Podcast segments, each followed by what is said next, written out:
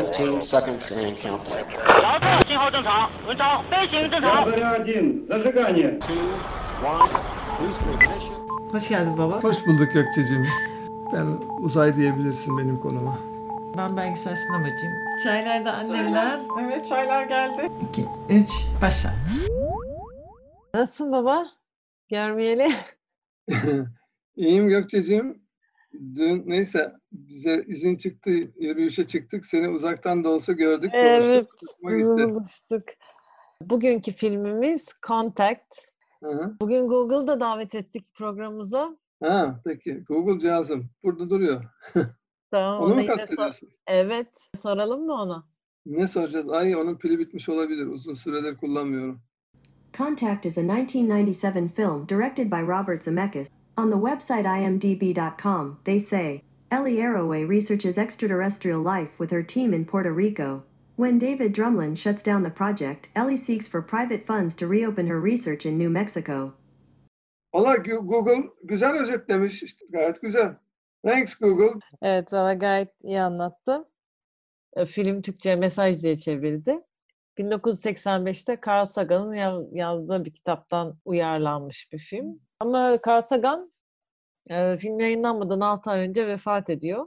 Biz de Carl Sagan'ı gayet iyi tanıyoruz Türkiye'de Kozmos programından. Annemle beraber televizyonun karşısına geçer böyle heyecanla izlerdik. Ama sen tabii çocuktun ya küçüktün fark etmemişsindir. işte. Olabilir. Contact IMDb'de 7.4 almış. İnsanlığın dünya dışı varlıklarla ilk teması üzerine bir hikaye.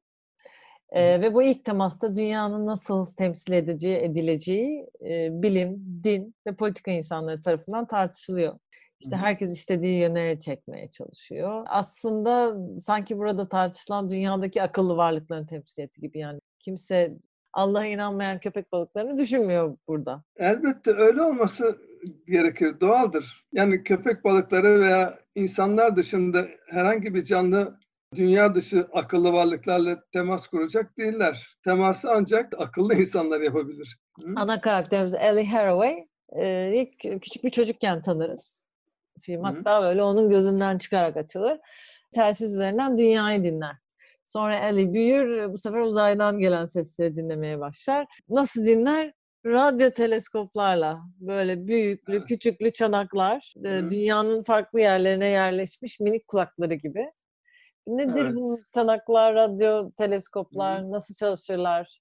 Uzaydan çeşitli kaynaklardan elektromanyetik tayfın hemen her frekansında diğer bir deyişle her hangi, her dalga boyunda yayın gelir. Radyo dalgaları bölgesinde de uzayı dinleyen aletler, cihazlar diyelim. Bunlara da radyo teleskop denir. İşte galaksilerde yani gök adalarda, pulsarlar, değişik güneş tiplerinde, yıldız tiplerinde neler oluyor bitiyor. Elektromanyetik dalgalar bilgi verir. Doğal olayların bilgilerini. Bunlar 25-30 metre çapında falan olurlar ve daha büyük de olurlar. Bunlardan belki en meşhurları, en çok bilineni de çünkü Batı dünyası onu kullanır. Orta Amerika'daki Arecibo radyo teleskobudur. Ki çapı 300 metre kadardır. Filmde gördüğümüz teleskop başında. Ah, evet, filmde gördüğümüz bu bir vadide kurulmuştur. Yalnız şimdi dünyanın en büyük radyo teleskopunu Çin kurdu ve bunun da çapı 500 metre kadar. Bir de belirli sayıda radyo teleskop yani bunlardan 5-10 tane 50 tanesi falan neyse birlikte çalışarak interferometrik denen tekniklerle sanki çok büyük tek bir radyo teleskop varmış gibi bilgi toplayabilirler. Bunların arasında New Mexico'da Amerika'da VLA denen kısaca ya da Very Large Array denen radyo teleskop tesisi vardır ki sen de oraya gittin galiba değil mi? 2013'te gitmiştim bir belgesel çekimi için. Böyle çölün ortasında bir yer e, ziyaretçilere de açık. Kaç tane vardı radyo teleskop orada? Vallahi hatırlamıyorum baba ya. Hemen dur bakayım. E, VLA. Neyse, bakarsın. E, 27 tane varmış. Ha, 27 tane tamam. 25 metre çapında. bunlar böyle 27. Bir, bir iki kilometre çapında bir alana dağılmış. Onlar birbirine bağlı, optik hatlarla bağlı. Yani tek bir teleskopmuş gibi çalışabilecek bir teleskop, radyo teleskoplar bütünü diyelim. Ellie önce Arecibo'dadır. Puerto Rico'da. Çalışmalarını orada yapar. Sonra oradan kovulur.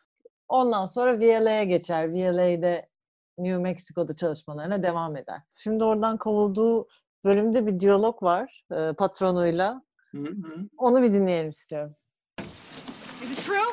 Let you pull the I know you can't you see it now, plug? but I'm doing you a favor. Oh, You're far great. too promising a scientist to be wasting your gifts on this nonsense. Look, I don't consider what could potentially be the most important discovery of the human race nonsense, okay? There's 400 billion stars And out only there. We two have not even probabilities. One, there is intelligent life out there, but it's so far away you'll never contact it in your lifetime. And Like, two, you're making a decision. two, there's nothing out there but noble gases and carbon compounds, and you're wasting your time.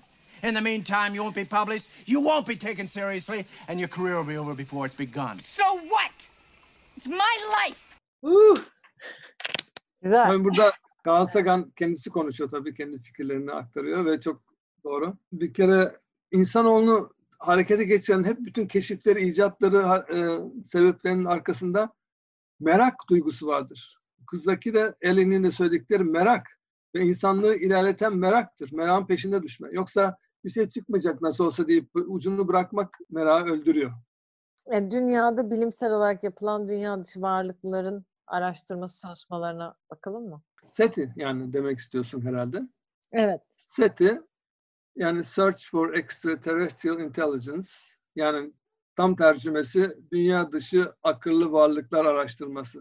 Ama burada bir şeye dikkat edeceğim. SETI'deki Extraterrestrial Intelligence yani akıllı varlık ya da zeki varlık için araştırma deniyorsa da SETI sadece akıllı varlık için değil, dünya dışı yaşama, yaşama yönelik bir araştırma olmuştur, olmaktadır. Onu temsil etmektedir. Yani astrobiyoloji akıllı olsun olmasın bir yaşam varsa onu bulalım. Ama bunlar mikrobik falan olabilir. Hatta çok tehlikeli virüsler de olabilir oralarda. Ee, tabii belki varsa akıllı varlık onlarla ilişki kurabilir miyiz diye de düşünebiliriz. SETI şimdilik uzayı dinlemek biçiminde sürdürülüyor. Ee, yani uzaya işaret, sinyal göndermek pek yok. 10-15 tane oldu şimdiye kadar ama sürekli bir uzaya işaret göndermemiz, e, sinyal göndermemiz yok. E, Geçmişte Ellie'nin burada filmde duyduğu gibi bazı sinyallerin uzay dışı varlıklardan geldiği düşünüldü aslında. Değil mi? Pulsarlar e, ilk duyulduğunda ben de hatırlıyorum. Yani 1967 öyle. Ve böyle bütün dünya medyasında haber oldu. Aa değişik bip bip bip sinyalleri geliyor yerden. Çünkü orada bir bilgi yüklenmiyor. Yani sürekli bir bip bip bip bip sesleri geliyor. E arkası akıllı birileri olsa onu modüle eder. Yani bip bip bip bip bip bip bip bip bip bip falan böyle bir şeyler gönderir. Sürekli Evet. bip sesi sonra pulsarlarda anlaşıldı ki o doğal bir iş. Hızla dönen nötron yıldızları manyetik alandan öyle bir şey çıkıyor, oluyor. Filmdekine benzer böyle bir seferlik ilginç mesajlar da gelmiş şimdiye kadar. 15 Ağustos 77'de wow mesajı diye bir şey. Evet, evet. O günlerde öyle bir olay olmuştu. Zaten 1959'dan beri Carl Sagan ve arkadaşı sanıyorum Eric Burgess uzayı dinlememiz ve işte 1420 MHz frekansta dinlememiz gerektiğini öne sürüyorlardı. Evet. Çünkü 1420 MHz hidrojen atomunun yaydığı bir frekanstır ve akıllı varlıklar işte evrensel olarak düşünürlerse bu frekansı kullanırlar herhalde diyorduk. Neyse e, Ağustos 1977'de Amerika'da Ohio State University Büyük Kulak adı verilen bir radyo teleskop yay burcundan 1420 MHz'de kuvvetli bir yayın tespit etti. Wow dedi gerçekten. Evet, kağıda wow yazmış o yüzden o öyle Evet. kalmış. Evet, yayın modülasyonu olmayan, yani üstüne bilgi konmamış dümdüz bir yayındı. 10 kHz genişliğinde dümdüz bir yayın. Tabii bu mesaj e, gerçekten bir akıllı varlıktan mı geliyordu yoksa bir doğal olay mıydı? Anlaşılamadı. Wow yayını belki de filmdeki gibi önce iletişime geçip sonra vazgeçmiş uzaylılar da olabilir mi? Aa, olabilir çünkü e, bir de şöyle bir şey var henüz söylemediğimiz. Yayın yaptığın zaman bütün uzaya yayın yapamazsın, yapmıyorsun. Çünkü işaret yaptığın radyo frekansın enerjisi kaybolur gider. Çok incecik kalem gibi bir huzme olarak belirli bir noktaya yayın yapman lazım. Ancak o zaman enerji kaybolmadan çok uzaklara gider. Şimdi bu akıllı bir varlıktan gelmiş olabilir wow mesajı gerçekten. Ama bu bir lazer ışığı gibi böyle kalem gibi bir dar huzmedir. O dar huzmeyi bizim dünyamız yönüne gönde- göndermiş olabilirler o gün, o saatte. Ondan sonra onu başka yerlere göndermişlerdir oradaki akıllı varlıklar. Bu da bir açıklama. Sonra cevap gidiyor. Cevap Bunu bir televizyon programının pa- parçası olarak yapıyorlar. Chasing UFOs diye. Ve Chasing Hı hı. UFOs hashtag ile işte 2012'deki 10 bin Twitter mesajını Arecibo'dan bu wow mesajının geldiği yere beam ediyorlar. Hani filmde politikacı, bilim insanı, din adamı mesaj nasıl olmalı konusunu çok düşünürken hani şimdi Twitter'dan bir sürü insan söz sahibi olarak mesaj gönderebiliyor. Çok daha katılımcı bir yaklaşım. Aha, evet. Ben baktım da gönderilen mesajlara birkaç tanesini okuyayım sana. Please send us a reply. It would be really nice to know we are not alone. Help us. Hello, just wanted to thank you for being there. Please reply. Tabii bunlar İngilizce mesajlar. Bunu bu mesajları alacak olan uzaylılar İngilizce konuşuyorlar mı, biliyorlar mı, anlarlar mı? Bilmiyoruz. Başka dillerde de vardı ama ben onları anlamadım. o yıldız kümesinin uzaklığı 25 bin ışık yılı uzakta bizden. Evet. 25 bin yılda gidecek mesajımız. 25 binde geri gelmesi 50 bin yıl sonra cevabını alacağız. Evet o zaman İngilizce kalırsa tabii. Ama sadece ışınlanmıyor burada mesajlar. Aynı zamanda fiziksel olarak da yollanıyor uzay araçlarıyla. Şimdi ilk defa bunlardan Pioneer 10 gönderilmişti. Pioneer 10 ve 11'e birer altın plaket kondu. Bunların üstünde bir resim vardır. O resmi e, görmüşsünüzdür. Bir kadın ve bir erkek. E, erkek böyle sağ elini kaldırmış, selamlıyor gibi. Dünya orada solda bir e, noktada, dışarıdaki noktalardan o orta merkez noktaya doğru çizgiler var. Bu çizgilerin dışarıdaki, dıştaki noktaları yakın uzayımızdaki pulsarları temsil ediyor. Ve o çizgilerde uzaklıkları. Yani oradaki yedi tane veya kaç tane varsa pulsardan dünyanın uzaklığı belirlenince dünyanın uzaydaki noktası belli olmuş oluyor. Bayağı yol tarifi yapmış burada. Yol tarif, evet. Uzaydaki yerimizi pulsarları referans alarak tarif etmiş. Çok iyiymiş. Ne zaman kimin eline geçer mi, geçmez mi? Geçti mi? Yok daha geçmez, geçmemiştir. Ha şöyle geçmiş olabilir. Hani UFO'lar falan gelip gidiyor ya. Ha yol Bunlar- üstünde. Yani UFO'lar bunu kavramış, bakalım ne koymuş diyor buraya dünyalılar demiş olabilirler. o plaketle ilgili de şöyle bir şey var. Tasarımını da Carl Sagan yapıyor. Bir arkadaşıyla beraber. Hatta çizimi de karısına yaptırıyor. Ama çok eleştiriliyor o çizimler. Orada erkeğin selam veren karakter olması, kadının ise pasif kenarda öyle duruyor olması çok tartışılmış. Sonra da Voyager 1, Voyager 2 var. Daha sonra Voyager 1, Voyager 2'ye ses plakları kondu. Böyle altın falan neyse. Orada dünyadan değişik sesler kondu. Türkçe'de dahil birçok dilde kısa cümleler. Sayın Türkçe bilen arkadaşlarımız sabah şeriflerinize hayırlı olsun. Öyle bir şey.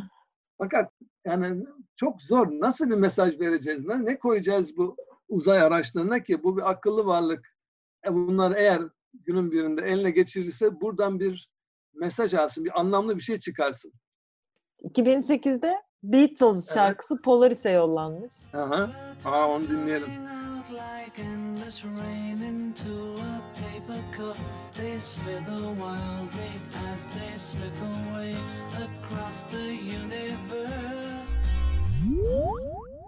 Sürekli yayın yapıyor dünya aslında. Dünyadaki yayınlarda uzaya dağılıyor. Contact filmi de zaten böyle başlıyor. Dünyanın yayınları uzaya doğru gider. O dönemin popüler işte haberleri, şarkılarını falan duyarız. Film böyle başlar. Daha sonra da anlarız ki bu elektromanyetik dalgalar da aslında bir yerlere varabilir ve varmış da. Ve e, Vegalılar e, 1936 yılındaki Berlin Olimpiyatlarının yayınlanan elektromanyetik dalgalarını almışlardır. Değil mi? Evet, Yolladıkları evet. mesajın içinde o da vardır. Şimdi Vegalılar demek ki bir kere dünyayı dinliyorlarmış. Te 1936 ya da onu takip eden yıllarda, 10-20 yıl sonra falan.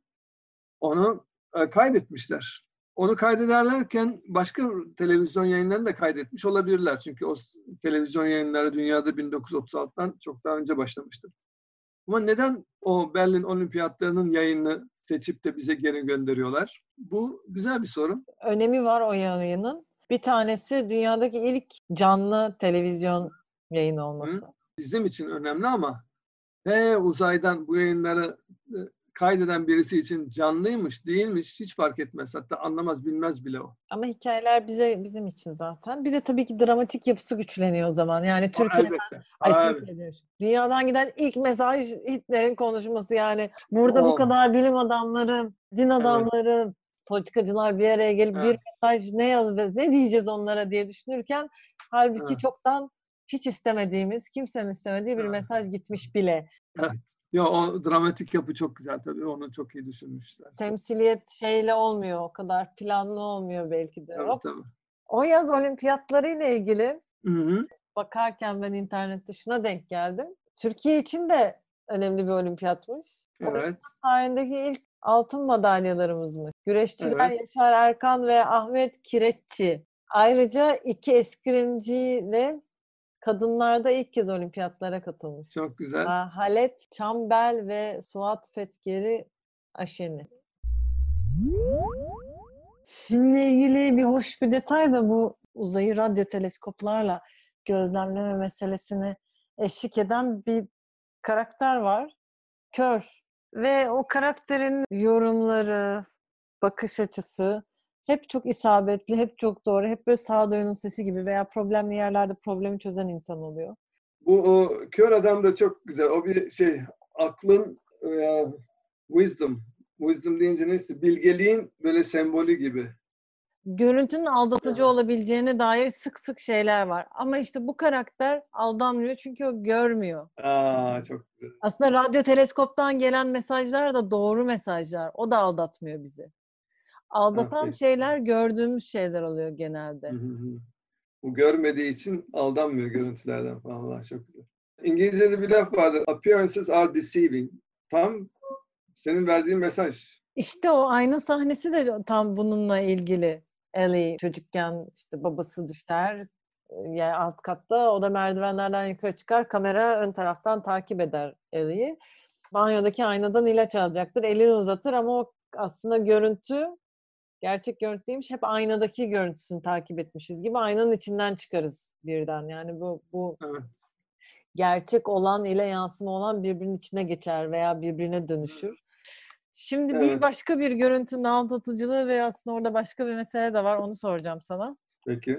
Ellie o kapsülün içinde o dişçi sandalyesi gibi sandalyeye bağlı. Sarsılıyor. Sarsılıyor, çok sarsılıyor ve o aslında o sandalye hep olmak istediği yer, güvende olduğu yer, o bilim, inandığı, o bilimin inşa ettiği sandalye Evet, onu sıkı evet, sıkıya evet. bağlıyken cebinden pederin verdiği pusula uçar. Gözünün önünde onun uçtuğunu görüyor ve sonra Evet. onun peşinden gidiyor. Pusulanın peşinden gittiği zaman bir sakinliğe adım atıyor.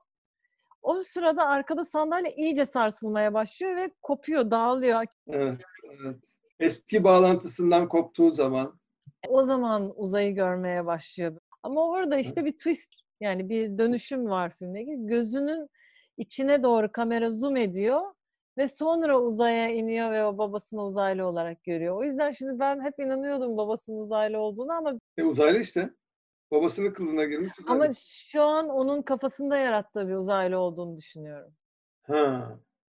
Bir beyninde bir yani halüsinasyon gibi Evet.